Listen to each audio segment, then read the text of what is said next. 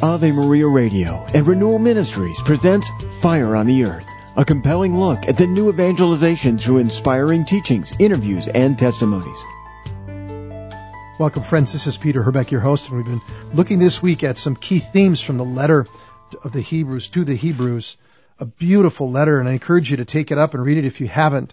And uh, if you're reading it, read it along. Make sure you have a good Catholic study Bible.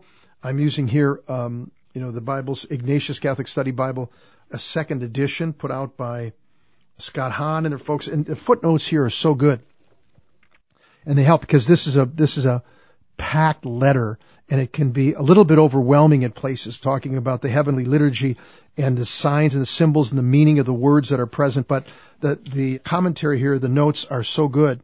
It'll help as the Holy Spirit leads us through the reading of the scripture. And I remember oftentimes I think about the words of Pope Benedict XVI as I'm reading the scripture. And he said, you know, to, that the Holy Spirit animates this word because the Spirit is the author of this word. And the Holy Spirit has given us this word about our salvation, about God, about the mysteries of you know, the, the, the, hidden mysteries are now revealed in the person of Jesus as we reflect on him and his words and the words he's given to the apostles. And the Holy Spirit allows us, enables us, empowers us to be able to see and receive this living word. So we're engaging in a conversation with God. It's so wonderful when you think about it. So, and it's transformational. And remember, this is one of the weapons in the arsenal that Paul talks about in Ephesians you know, chapter 6, the spiritual weapons we've been given to fight against the tactics of the devil, this is the offensive weapon, the sword of the Spirit. And we wield this truth. And what it does is it, it renews our minds, friends, and it, it's powerful because we begin to see ourselves as God sees us. You know, God is the only one that has the authority to say who you are. I mean, the devil always tries, he tries to steal everything from God. He tries to steal that as well. What he does is, his strategy is he wants to name us. God gives us a new name. Every one of us. We're children of God. We're sons and daughters of God. What the devil wants you to do is to say, no, you're, you're still a slave. You're a slave to sin. You're a slave to me. You don't measure up. You're a failure. God is mostly disappointed in you. You're a hypocrite, you name it. I mean, he, he always wants to take what is weak in us, the times we fall, the times we fail, and he wants to take those things and say, no, this is what defines you. Your weaknesses, your past determines your present. It defines you. No, what defines you is who God says you are. And the Word of God helps us hear what God says about us and what he says about the devil. Don't listen to what she said. He's a, he's a liar, he's a deceiver, and he's a murderer. Don't even listen to him. But if we're not careful, friends, we can get into this loop in our mind, this negative, dark thinking that really can get us into a place of dark emotions and just being discouraged and somehow feeling on the outside or walking in the kind of experience maybe we had growing up. Maybe we didn't have a good situation at home and have a lot of tough, painful memories from our family of origin or whatever. That, that happens to life. But the Word of God washes us clean. The Word of God brings us into the conversation with God and not just the constant downward spiral type conversation with the enemy who's constantly accusing us and somehow you're on the outside. You're, you're the outlier who doesn't inherit all these wonderful things that we're hearing from the Holy Spirit in this living word that gives us strength as our mind gets renewed and we take on a fresh new spiritual way of thinking. That's what the scripture said. This is such an important thing for us to battle. So we've been looking at the letter to the Hebrews, and yesterday we talked from uh, chapter 2, that amazing line beginning in verse 14. So since therefore the children share in flesh and blood, he himself likewise partook of the same nature. So all us human beings share in flesh and blood. To save us, to communicate the message the Father has given to us. Remember, we began this week with that opening chapter, which says, in many and various ways, God spoke of old to our fathers by the prophets. But in these last days, He's spoken to us by His Son. By His Son. everything we need to know about ourselves and God's victory on our behalf and the Lord's total radical commitment to each and every one of us. And then not only our present life, how to walk it out, how to receive forgiveness, how to walk in freedom as the sons and daughters of God, but also we can see our destiny and profound hope can be born in us and that anybody who is you know made new in Christ is no longer an orphan, no longer an enemy of God, but a child of God with an eternal future that's given to us and sharing in this life with God. So the, the writer of the Hebrews here is touching on this stuff, and he said, so this is why he took on on flesh, human flesh, and flesh and blood flowed through his veins as well, and that through death he might destroy him who has the power of death, that is the devil, and deliver all those who through fear of death were subject to lifelong bondage. The bondage you see the world in, friends.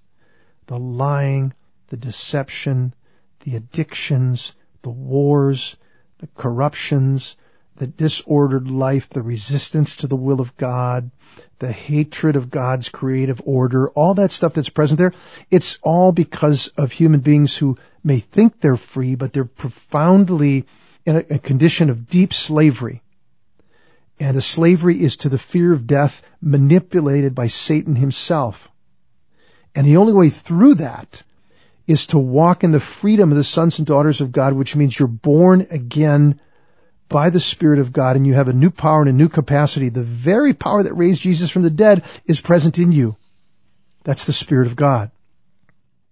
And now the Spirit is speaking to our spirit you're not on the outside. You're not God's enemy. You're not an absolute failure. You're not without hope. You're a child of God.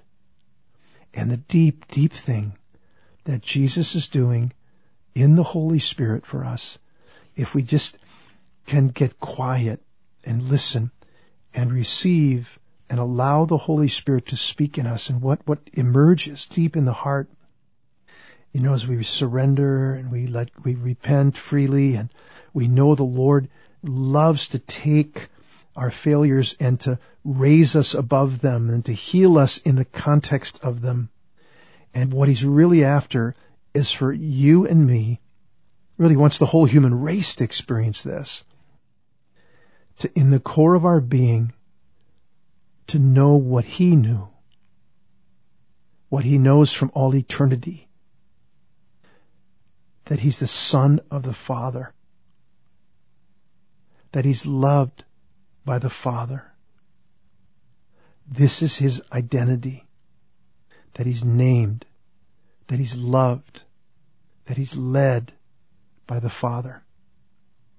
This is what our hearts were made for, friends. This is why nothing ultimately satisfies us on the planet. Nothing. Even the very best is just slight momentary and it's gone and we know it. But Jesus is talking about something profoundly eternal. He's come to give us his deepest treasure. That's what the Son is speaking to us. And the deepest treasure is the Father. And living with the Father and the Son. So the Holy Spirit wants us to be free to be able to see it. And the Word is so strong and it's irreplaceable in its capacity to bring us into this truth. It's a beautiful passage I've spoken about over the years a few times. Second Corinthians uh, chapter four, where Paul's talking about the ministry that he's been given, and we've all been given to share the gospel, to communicate the truth of the gospel. He in an apostolic way, you know, his major role as a, you know, a primary apostle, but we're all sent ones as well. And here's what Paul says, so therefore having this ministry by the mercy of God, we don't lose heart you know, the mercy of communicating God's saving truth and the beauty and majesty of Jesus that's in our hearts. Verse 2, he says, We have renounced disgraceful and underhanded ways. We refuse to practice cunning or tamper with God's word. But by the open statement of the truth, we would commend ourselves to every man's conscience in the sight of God. That's a way of describing evangelization, actually. We don't tamper with the Word of God. We don't try to change it to make people feel right. We're not being cunning. We're just simply stating the truth in love. Appealing to human consciences. I remember St. John Paul II talking about evangelization said, we don't impose, but we propose the truth to human beings who are made for the truth.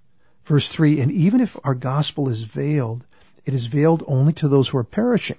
See what Paul is saying, the very things that the writer of Hebrews is saying that we see Jesus. All things are subjected to him now. He's reigning. He's Lord. The victory's been won. The new humanity has begun. Our destiny is present. And so it says we, by the grace of the Holy Spirit, we see with faith conviction that Jesus Christ is at the right hand of the Father and all things are subject to him, even us. And that's a good thing. It's not an enslaving subjection. It's a total familial, family freeing subjection to him. All things are in him and it helps us see who he is.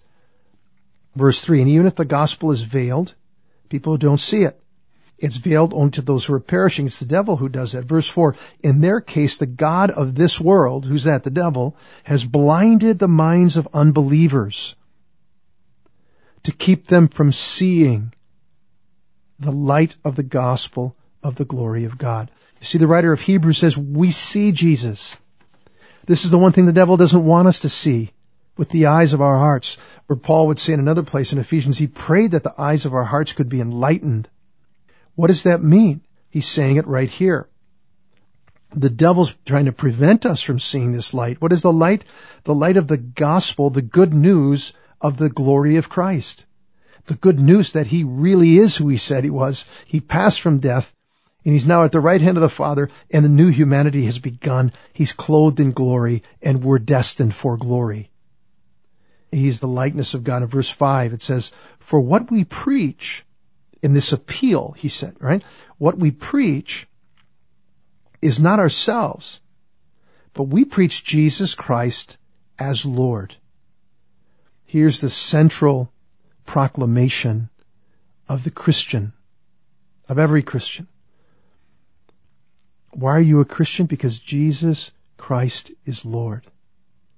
Jesus Christ is the Lord. Jesus Christ is my Lord. Jesus Christ is our Lord. That's the confession of the people of God. With ourselves as servants for Jesus' sake. He's our Lord and we're his servant. We love it. That's our dignity as children of God, just to be at the service of the King.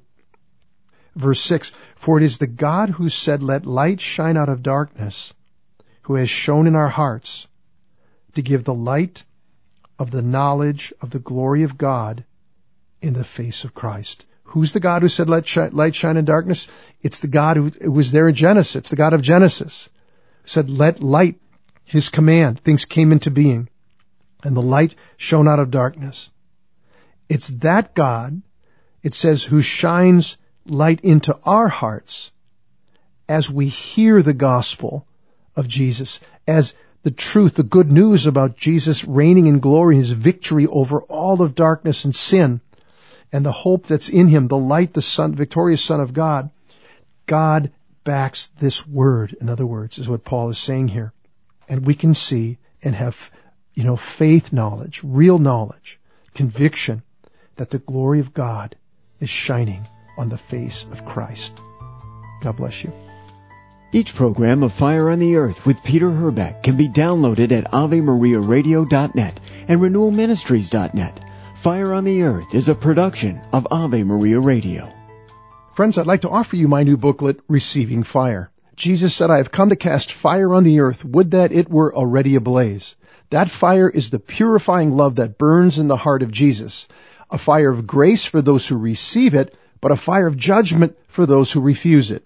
If you'd like a copy of this free booklet, call 1-800-282-4789 or contact us on the web at renewalministries.net slash FOE. That's renewalministries.net slash FOE.